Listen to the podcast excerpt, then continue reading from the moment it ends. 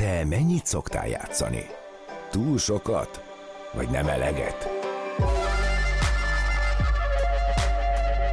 Ez a Game On, a Rádiókafé magazin műsora a játékok világáról. A mikrofonnál Bényi László, Bodnár Csaba és Gáspár József.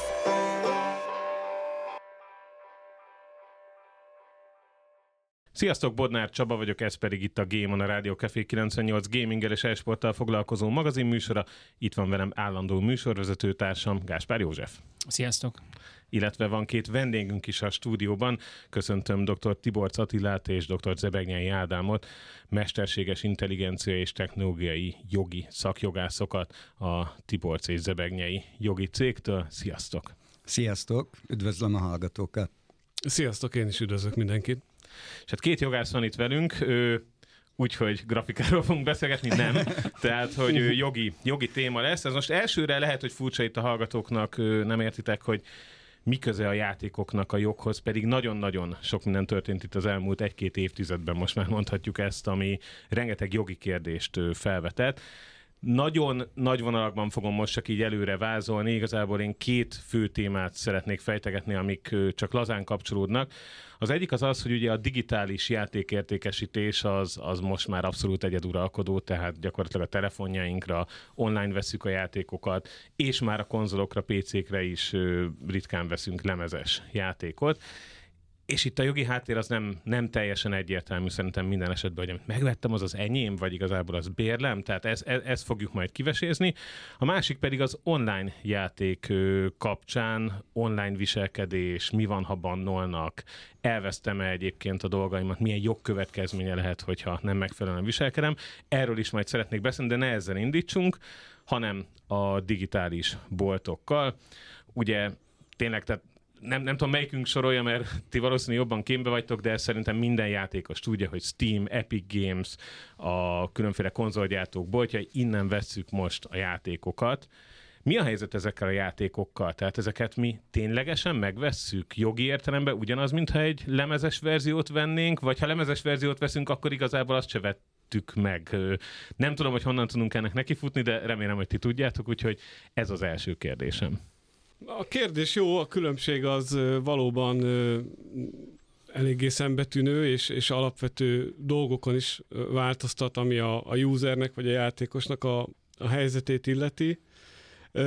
Alapvetéseiben azért persze egyezik a kettő, amikor megvásárolok egy játékot, akár egy adathordozón, akár online, mondjuk valamilyen felhőszolgáltatás formájában, vagy, vagy letöltve azt a saját eszközömre, akkor tulajdonképpen a, a játék használatának a jogát vásárolom meg. A, azt, azt a jogot vásárolom meg, hogy váltom meg pénzért, hogy annak a cégnek a, a termékét, amiben mindenféle produktuma van, ö, szerzőjogi, iparjogvédelmi és egyéb, egyéb ö, produktumai vannak, azokat én használhassam a saját céljaimra. Ezek a, ezek a célok is azért korlátozottak, tehát nem használhatom bármire, ö, saját célomra, játék céljára használtam, de például nem használtam korlátlanul kereskedelmi célokra. Tehát nem adhatom el azt a játékot, amit vettem? Például a digitális, digitálisan hozzáférhető tartalmaknál ezt is jelenti általában, de azt is jelenti, hogy, hogy nem folytathatok ezzel a licenszel, vagy ennek a licensznek a segítségével kereskedelmi tevékenységet. Uh-huh.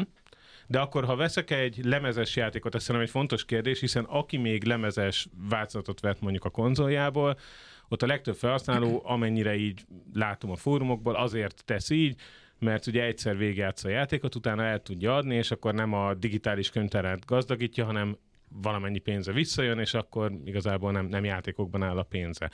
De hogy használtan egyébként egy lemezes játékot el lehet adni? Ez a second hand piaca a számítógépes játékoknak ugye elég érdekes. Itt a gyakorlatban látjuk, hogy ezeknek a, az értékesítése megtörténik. Tehát ugye megvettem DVD-n egy ö, játékot, és akkor ö, meguntam, kijátszottam, akkor ö, felteszem valamilyen ö, online piacra, vagy offline ö, tovább értékesítem az, hogy ennek a lehetősége adott-e a, a konkrét játékkal kapcsolatosan, az mindig a, a gyártó és a vásárló közötti, a vásárló által elfogadott, biztos nagyon sokszor látták már a hallgatók is, ez az EULA, ez a rövidítése az End User License Agreementnek, ami a végfelhasználó licensz szerződése, amikor megveszem a játékot, akkor én a, azzal, hogy megvásárolom a, a játékot, el is fogadom ezeket a, a feltételeket.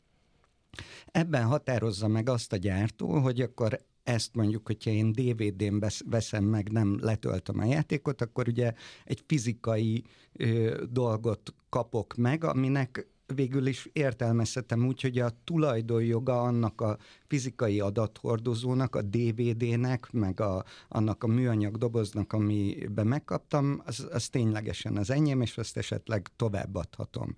Az, hogy magát a szoftvert ezen a fizikai adathordozón továbbadhatom-e, az már ténylegesen a license agreementnek, ennek a felhasználási szerződésének a rendelkezései határozzák meg. A legtöbb esetben kimondhatjuk, hogy nem, ezt, ezt nem lehet, csak az az egy ember használhatja, aki eredetileg megvette a játékot.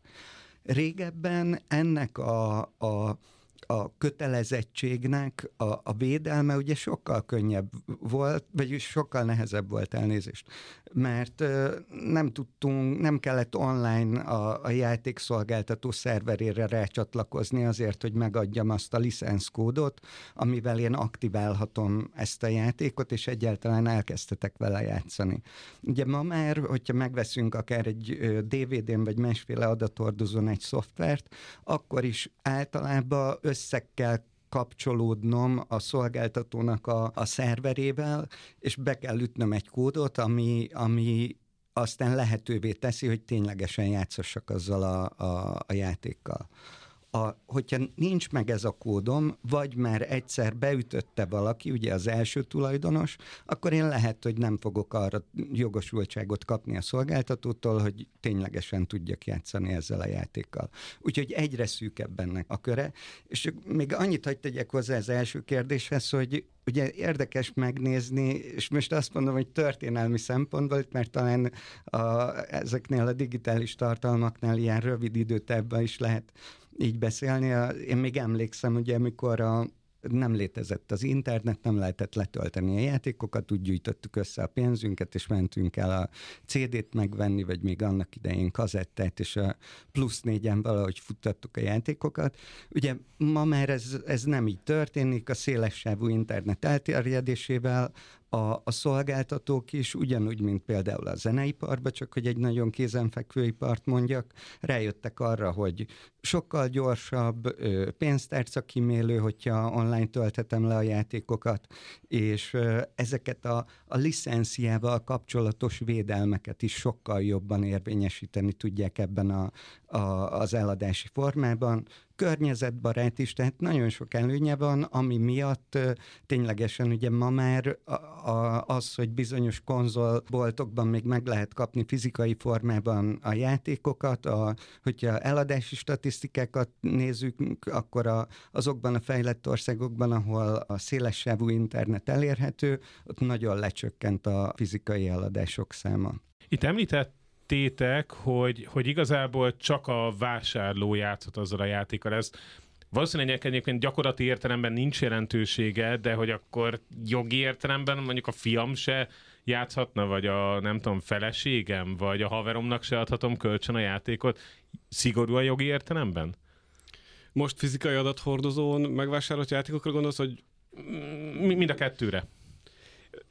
Szerintem ilyen, ilyen, ilyen megkötés valójában nincs, hogy te a, a használat jogát így átad, vagy átenged valakinek átmenetileg, vagy eseti jelleggel, ez, ez, ez szerintem egy olyan vetülete ennek a helyzetnek, amit, amit ők már nem akarnak szabályozni vagy korlátozni, mert életszerűtlen lenne, meg értelmetlen is. Bizonyos esetekben ugye az, hogy a, mondjuk a családon belül, vagy egy szűk baráti körben ezt a játékot odahívok valaki, vagy áthívom a barátaimat, hogy együtt játsszuk.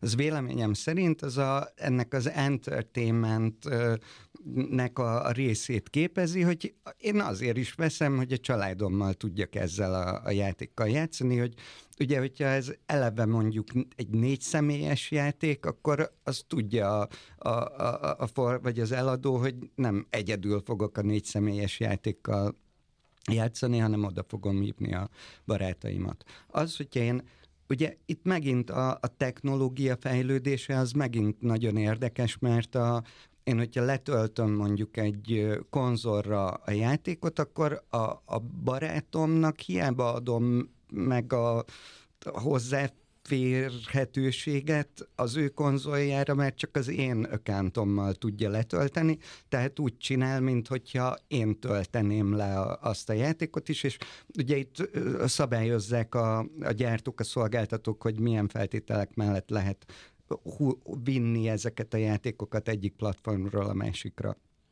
Tehát ebben az értelemben azért nem kell ilyen szigorúságra gondolni, hogy kijönnek és, és leellenőrzik. Viszont, és hogyha megengeditek, még ezt is hozzá kell fűzni ehhez, mert a kérdésedhez kapcsolódik, hogy ugye vannak olyan technológiák, például a, a, a, az Apple-nek az arcfelismerő, vagy valamilyen biometrikus azonosításon alapuló technológiák, amiknek a használatával, hogyha a gyártó ki akarja kötni, hogy csak egy ember használhassa az adott szoftvert, akkor ezt, ezt megteheti, és hogyha ez a, a felhasználási szerződésnek a része, akkor viszont ez szerint kell eljárni, igen. Mondjuk erre ugye még konkrét példáról én nem tudok, hiszen egy iPhone-on, ha már ez volt a példa, ugye nem kötelező a Face ID-t bekapcsolni, hanem hogyha én akarom, akkor akár kód nélkül is szerintem használhatom a telefonomat. Ezt senkinek nem javasoljuk egyébként, mert nem biztonságos, de mondjuk pászkóddal is használhatom, tehát erre azért szerintem gyakorlati példa még nem lesz. Én, én sem tudok gyakorlati példát, csak azt akartam jelezni, hogy a technológia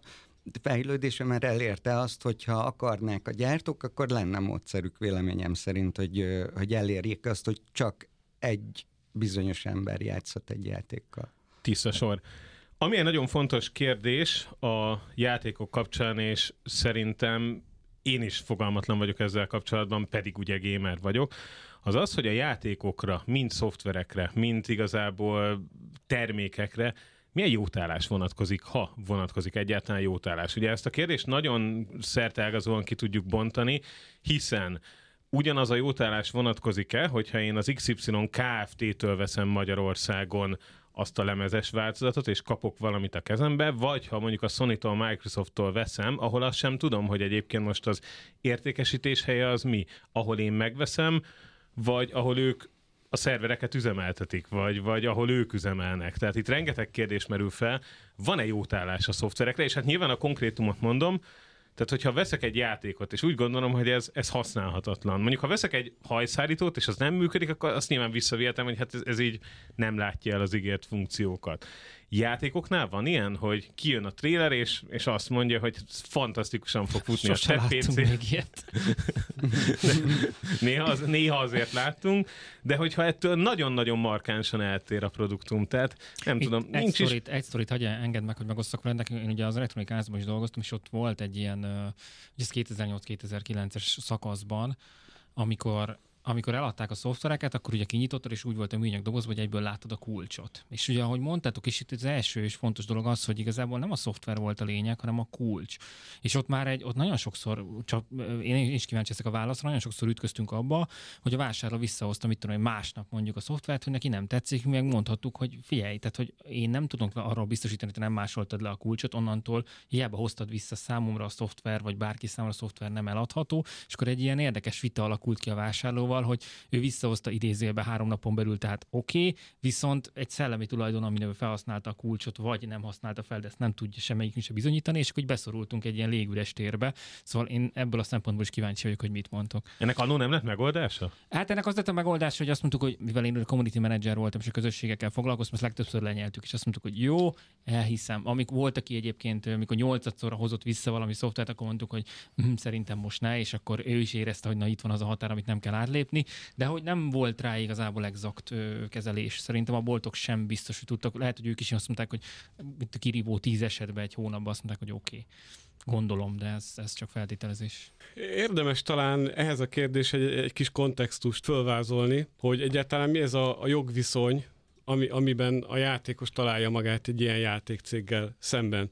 Ugye e, egy szintén nagyon fontos és e, világosan vagy messziről is jól látható e, eleme ennek az egész helyzetnek az, hogy sokszor más országban van a, a játékos, mint a, a szolgáltató. A szolgáltató egy mondjuk egy Egyesült Államok, egy kaliforniai jognak a, az alanya, a, a, a user meg mondjuk Magyarországnak, és nyilvánvaló, hogy lehetnek eltérések a kaliforniai meg a magyar fogyasztóvédelmi szabályok között. Ennek ugye megvan a maga szabályrendszere, hogy két ország jogának az ütközésekor milyen szabályok szerint kell eldönteni, hogy kire milyen, milyen jogszabályok, törvények, egyebek előírások vonatkoznak. A legfontosabb szabály és a leggyakoribb jelenség is az, hogy a felek megállapodnak abban, hogy melyik, melyik jogot alkalmazzák. Ehhez képest viszont egy nagyon fontos jellemzője megint csak ennek a helyzetnek, hogy, ahogy már mondtuk, a, egy vállalattal szemben egy, egy természetes személy, egy fogyasztó áll. Ez egy olyan kitett helyzet, a vállalkozás hatalmas dominanciájához képest egy eléggé kiszolgáltatott helyzetben van maga a játékos jogilag is, amit a, a szabályozók minden országban, ezt el lehet mondani gyakorlatilag bárhol a Földön, igyekeznek jogszabályokkal kiegyenlíteni, segíteni, támogatni, védeni a, a fogyasztókat. Ezért például meghatározhatják akár ilyen nemzetközi jogi kollíziós helyzetben is, hogy, hogy mik azok a fogyasztói, a fogyasztókat védő garanciák, amiket nem szabad ilyen helyzetben sem áthágni. És akkor még egy utolsó fontos jellemzőre följön a figyelmet. Egyoldalú is, vagy aszimmetrikus is ez a helyzet nagyon, mert a vállalat szabja meg a felek között létrejövő jogviszonynak vagy szerződésnek minden feltételét. Nincs beleszólása a, a usernek abba, hogy amikor azt a End User License Agreement-et elfogadja, akkor abba mi lesz. És, és akkor itt kanyarodnék vissza az eredeti kérdésedre, hogy hogy az End User License Agreementhez kell fordulni jótállási kérdésekben elsősorban, sok szolgáltatót említettünk, vannak eltérések nyilván a különböző szolgáltatók között. A Steam egy jó, jó példa szerintem, már jogválasztás szempontjából is, mert ők fölismerve szerintem ennek a fogyasztói szabályrendszernek a lényegét, ők azt mondják, hogy az a jog vonatkozik a köztünk lévő jogviszonyra, ahol te laksz. Röviden. Tehát, hogyha téged a magyar jogszabályok szerint megillet valamiféle fogyasztói jog, akár kellékszavatossági jótállás egyéb, akkor azt arra tudsz velem szemben is hivatkozni. De egyébként a, most csak kiedzeteltem ide magamnak, hogy, hogy a Steam az mit mond a jótállással kapcsolatban, és nem fogom szó szerint az egészet idézni, de gyakorlatilag azt mondja, hogy semmiféle garanciát nem nyújt arra, hogy hibamentes, vírusmentes vagy elérhető lesz a tartalom, amire, amire előfizet. Vírusmentességre sem? Arra sem. De mondjuk ez jogos, már belegondolsz, a Steam platformja az eladásnak. A platform, tehát, igen, ő, igen, igen, ő tehát ő nem játékfejlesztő. Igen, persze. ellenőrzi, mi hát erre vannak fel. technológiák, Joci. Hát... Na de ezt most akkor te értem a Steam álláspontját nézem, akkor neked kéne másnak a munkáját folyamatosan ellenőrizni, ez olyan, mint az Early Access-ben pont a most kijövő játék, nem is tudom, hogy mi volt, bont, bont, bocsánat a címét, hogy kijött, gyakorlatilag eladták, majd utána az egész stúdió közölte, hogy a bejött pénzt arra fordították, hogy az eddigi há, ö, kiadásaikat fedezzék, és nem lesz folytatása a játéknak, köszönjük szépen, de hogy ezt kettő nappal azután, hogy effektíve kiadták a játékot. Most ezért a, a Steam nem vállalt felelősséget, mint piactér, hogy... Hát de az anti, antivírus rész azért vállalhatna, tehát erre vannak olyan technológiák, hogy a Steam fogja magát, egy környezetben lefuttatja azt az adott játékot, és megnézi, hogy vírusos-e. De Tehát azért ez nem egy... Oké, de kinek a felelőssége, hogyha átmegy a szűrő? Meg mi van akkor, hogy egy olyan vírusról van szó, amit még, amire még nem fejlesztettek Ez egy érdekes, érdekes kérdés. Szerintem is jogos a felvetése, de a Steam tovább megy még ennél is, mert azt is mondja, hogy még a biztonságos elérhetőség és működésre sem ad semmiféle garanciát, szóval, hogy ők nem álltak meg. Mi, mit a... kapunk akkor a Steam-től a nap végén? Azt határozzák meg, legalábbis az Európai Unióban és az Egyesült Államokban különbözőként állnak hozzá a kérdéshez. Egyébként a jogban ez nagyon sokszor így van. Van ez a megosztottság az EU és az Egyesült Államok között. A, az Európai Unió azt mondja, hogy ha ezt a játékot te megvásároltad, letöltötted, installáltad, akkor te már megkezdted ennek a, a használatát. Mivel itt a fogyasztóvédelmi szempontból nem egy olyan termékről van szó, amit kézzel foghatok, egy szemüveg vagy egy telefon, Ezért egy picit, ugye itt az a zavaró, hogy nem próbálhatom ki a játékot, mielőtt megszűnik az a jogosultságom, hogy én eldöntessem, hogy nekem tetszik-e a letöltés után, vagy nem tetszik. Hogyha a legtöbb platformon, hogyha már installáltam és elkezdtem használni, azzal elveszítettem azt a jogot, hogy ezt a játékot például visszaküldhetem. A, a Steamnek egyébként ezért is nagyon jó szerintem az az irány, amit vezető platformként nagyon örülök, hogy bevezettek, hogyha letöltöm a játékot, akkor, hogyha jól emlékszem, 14 napon van arra, hogy, hogy ezt visszaadjam, hogyha két óránál kevesebbet játszottam. Ugye ezzel már egy, ezt a kipróbálást megengedték. Az EU-ban, hogyha letöltöm, akkor nem lehet visszaváltani. Ugye itt is az EU-ban azzal kell kezdeni, hogy ez a 14 napos visszaváltási jog az ugye az EU-ban működik, kivéve, hogyha letöltöttem és installáltam a játékot, ami véleményem szerint egy ellentmondás, de ezt a Steam nagyon jól feloldja. Innen folytatjuk majd, hamarosan jövünk vissza, maradjatok velünk. Még nem menjetek el, a szünet után folytatódik a Game On.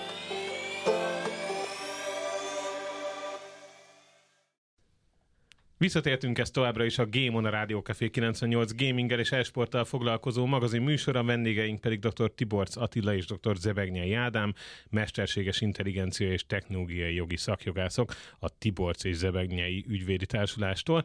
És ott tartottunk az előző blogban, hogy jótállás, visszatérítés, milyen jogszabályok vonatkoznak arra, hogyha én egy játékot vásárolok egy online digitális boltban, és ugye itt elhangzott az válaszként a piacvezető Steam-et példaként hozva, hogy ott például az a jog érvényes, ami a felhasználó lakhelye szerinti jog, és gondolom itt tényleg lakhelyről beszélünk, tehát hogy ahova ahova a lakcímkártyája vagy a A szokásos tartózkodási hely, igen. Tiszta sor, tiszta sor.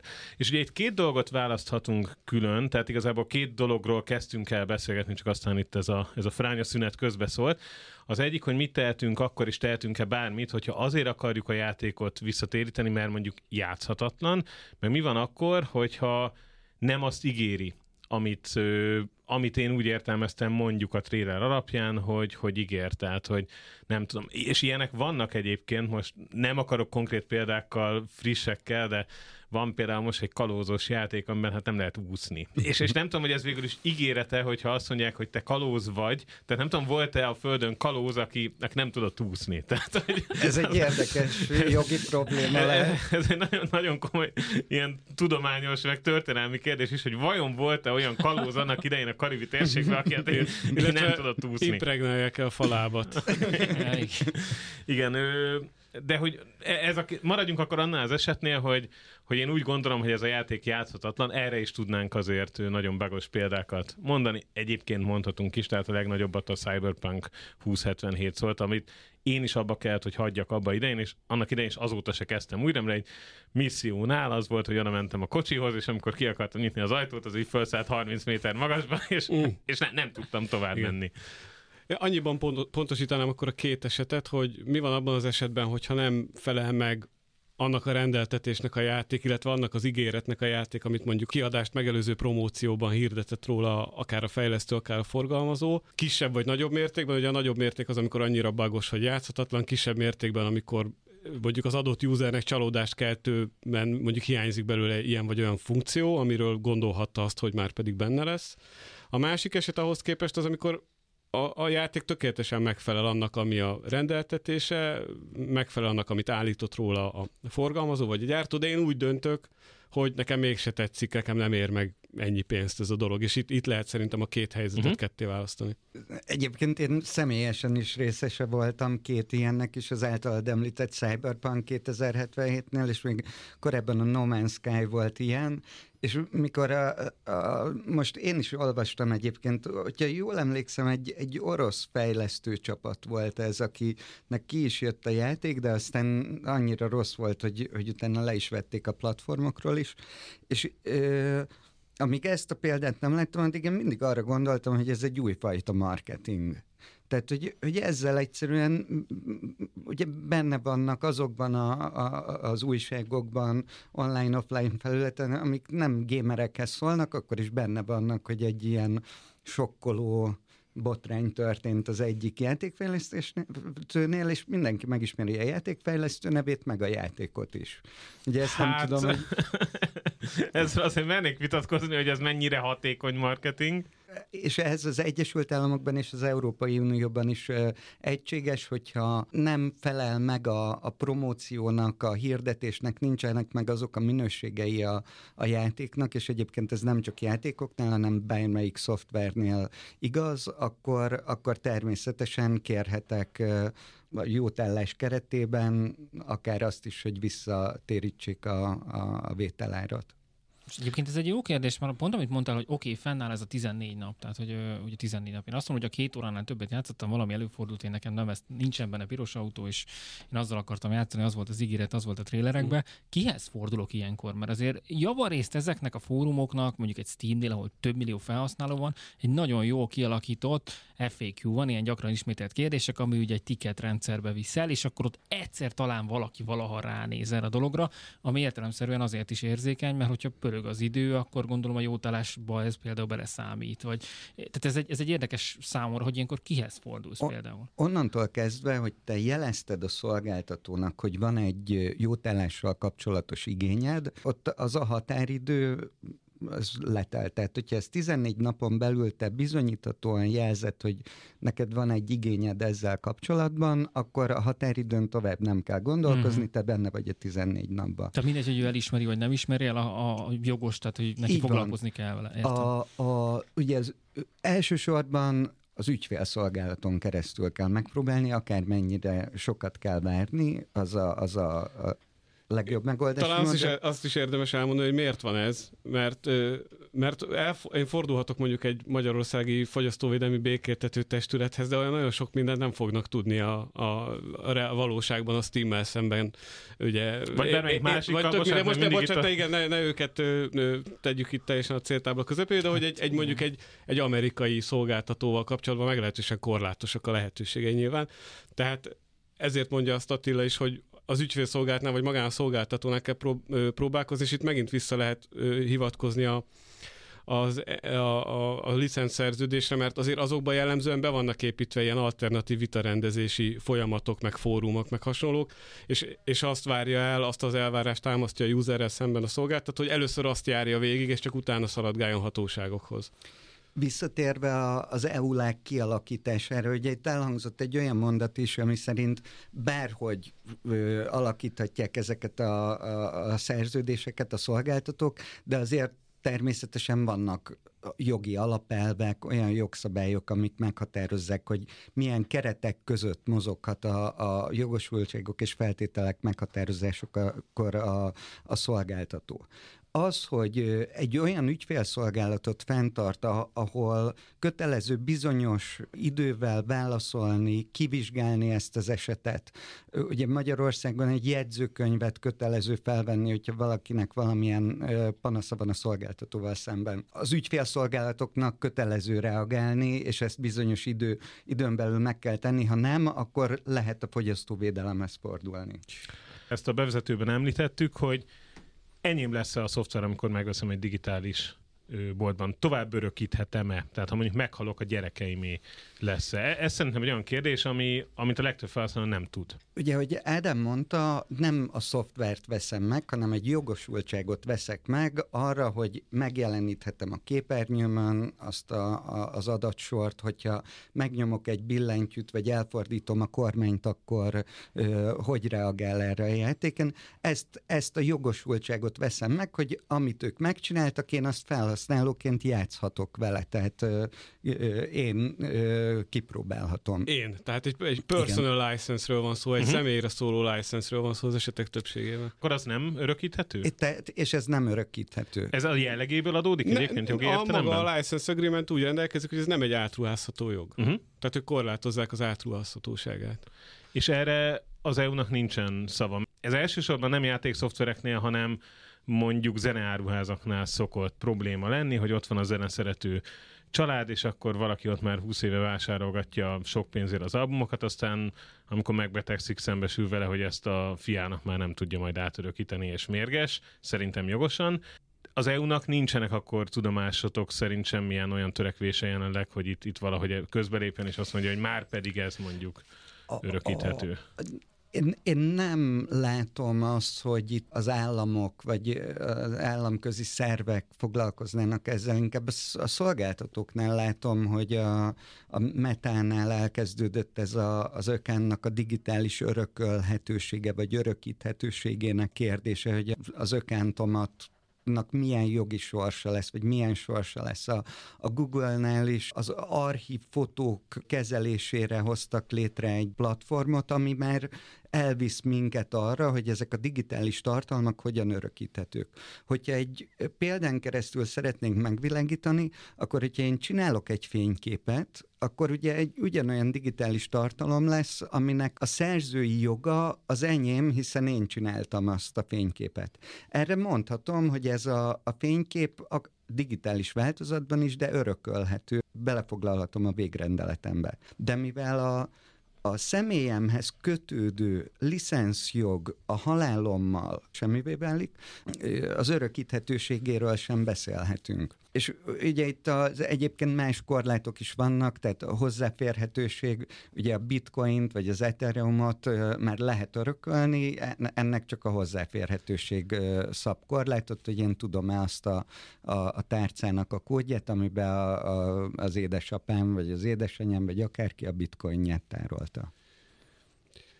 Igazából szerintem itt azért nem is elsősorban jogi kérdésről van szó, tehát szerződési szabadságon belül ez, ezt a szolgáltatók tudják ezeket a kérdéseket szabályozni, és nincs, nincs ezzel szemben semmiféle jogi tiltás.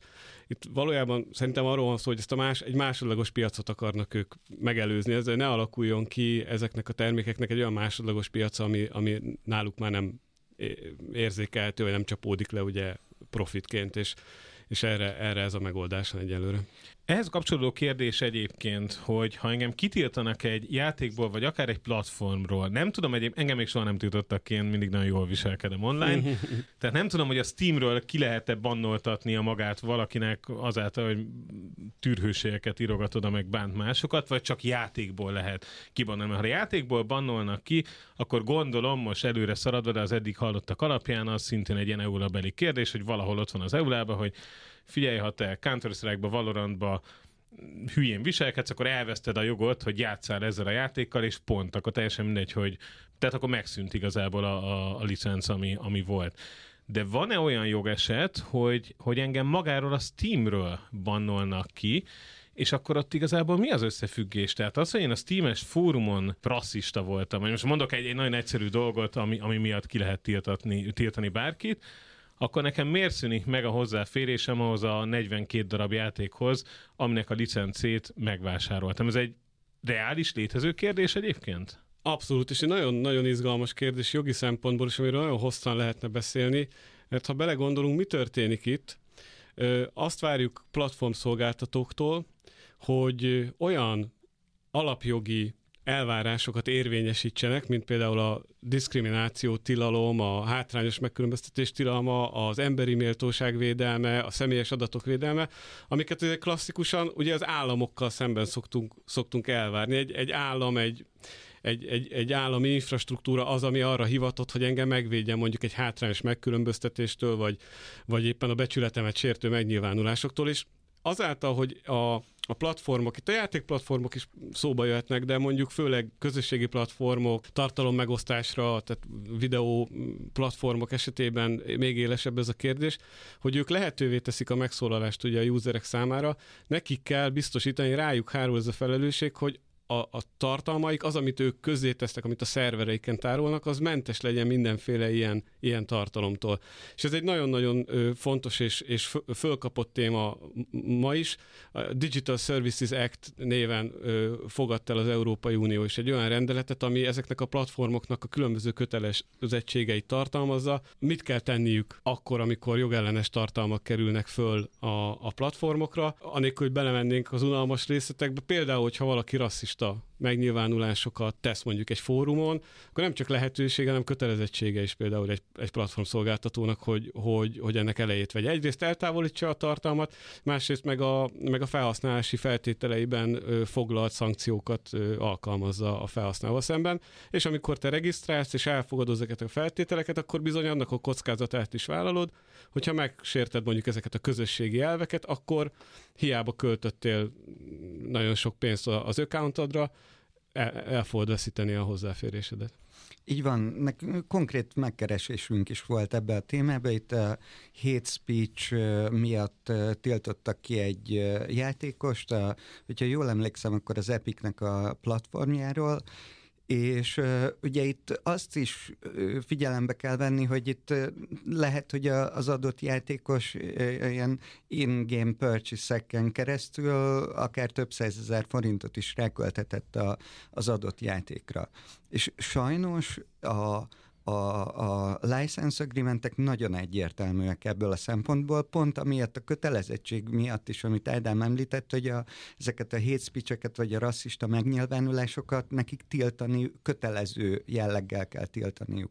És nagyon egyértelműen és konkrétan leírják, hogy ezek kitiltással járhatnak, a kitiltásnak pedig része, hogy az ökánthoz tartozó ö, költéseket is elveszti. Tehát, hogyha skineket vesz, akkor sajnos ezeket is elveszti a, a kitiltással együtt. Hát valahol ez nem sajnos egyébként szerintem, mert ha nem így Egyetértek. lenne, akkor meg az történne igazából, hogy nem tetszik a játék, nincs jó tállás, úgyhogy gyorsan nekiállok egy kicsit rasszistáskodni, és akkor kitiltanak, de visszakapom a játékárát. Tehát valószínűleg ez, ez gyakorlati ezzel. szinten is egy így, így működő dolog. Hát csak tudod, Csabi, itt ott jön a, a kérdéskör, amikor a játék igazából, hogy mondjátok is, legtöbbször automatikus módon döntél a textből, voiceból még nem, mm, de a textből eldönti, hogy akkor oké, okay, ez, ez történt, először a, nem úgy szokott történni, hogy banolnak, hanem mondjuk egy kikapsz egy hetes eltiltást, vagy érzékeltesség alatt, hogy hello, a következő lépcső lesz az, amikor, Igen. amikor betelik a pohár. A baj az, és, és ez egy érdekes kérdés, hogy mi van akkor, ha én nem értek vele egyet? Egyébként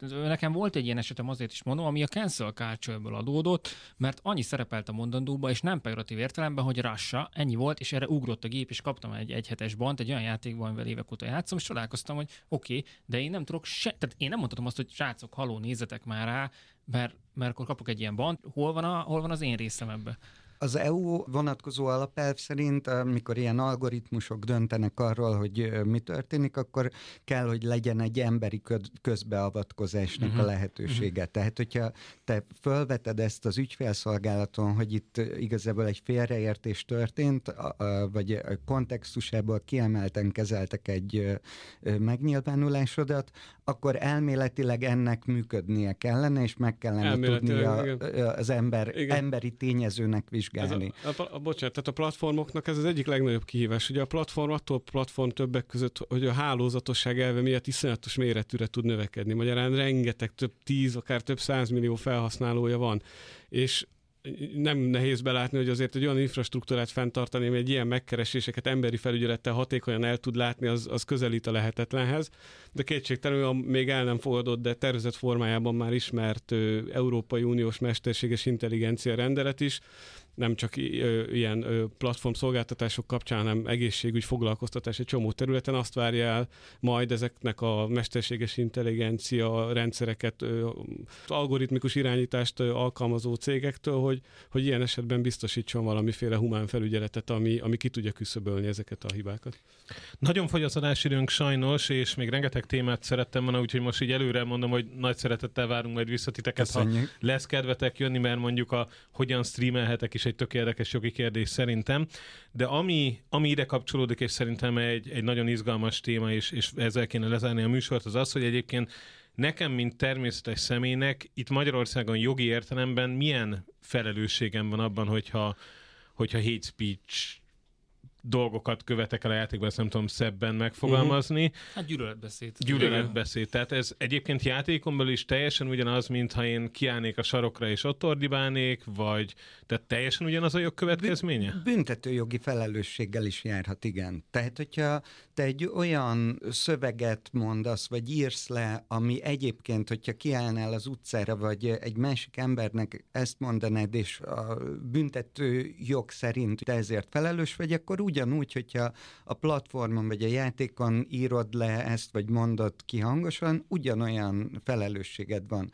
Ugye itt lehet egy, egy büntetőjogi felelősség, sőt, még lehet egy, egy kártérítési felelősséged is, hogyha te ezzel valamilyen Sérelmet okozol. sérelmet okozol annak az embernek, akinek mondott. Tehát még lehet, hogy, hogy hogyha bíróság elé viszed ezt a, az ügyet, hogyha te vagy a sértett fél, akkor lehet, hogy sikerrel fogsz tudni valamilyen sérelmi díjat is, vagy sérelemdíjat is követelni. Precedens volt egyébként? Ti tudtok Én Magyarországon nem tudok. Egy, azt tudom, hogy Angliába két évre letöltendő börtönbüntetésre ítéltek egy, egy embert azért, mert hate speech-et terjesztett egy platformon, igen. Játékban. Játék, játékban, játékban. Igen. Ebből megélnék egyébként, hogy a napi szinten történik. Igen, tehát az online játéknak annyira része egyébként igen. sajnos ez. Hát, hát a kompetitív a versenyjellegben ez, mint ahogy a, egy futballpályán, hogyha, hogyha kamera vagy meg mikrofon lenne a játékosokon, akkor ott is egy egészen szép tanulmányt lehetne összerakni, de ez, ez, ez ugyanígy megtalálható sajnos. Jól van, ennyi fért bele a Gémon mai adásában. Nagyon szépen szeretném megköszönni dr. Tibor Catilának és dr. Zebegnyei Ádámnak, mesterséges intelligencia és technológiai jogi szakjogászoknak a Tiborc és Zebegnyei ügyvédirodától, hogy itt voltak velünk a stúdióban, és ezeket a Hát ezekről már korábban is kellett volna itt beszélnünk a Gémonban, de ami, ami késik, késik nem, nem múlik. múlik. Így van, úgyhogy Attila Ádám, nagyon szépen köszönjük, hogy itt voltatok. Köszönjük a meghívást, és természetesen nagyon szívesen jövünk folytatni ezt az érdekes beszélgetést. Köszönjük a lehetőséget, sziasztok! Ez volt már a Gémon, köszönjük nektek is, hogy ezen a héten is minket hallgathatok. Két hét múlva ugyanebben az időpontban új adásra jövünk, majd vigyázzatok magatokra. Sziasztok! Sziasztok! Te mennyit szoktál játszani? Túl sokat? Vagy nem eleget? Ez a Game On, magazinműsor a játékok világáról. Casual gaming és e-sport, konzolok, PC-k, trendek, gazdasági elemzések, Bényi Lászlóval, Bodnár Csabával és Gáspár Józseffel minden szerdán délután 3-tól 4-ig a Rádió Cafén.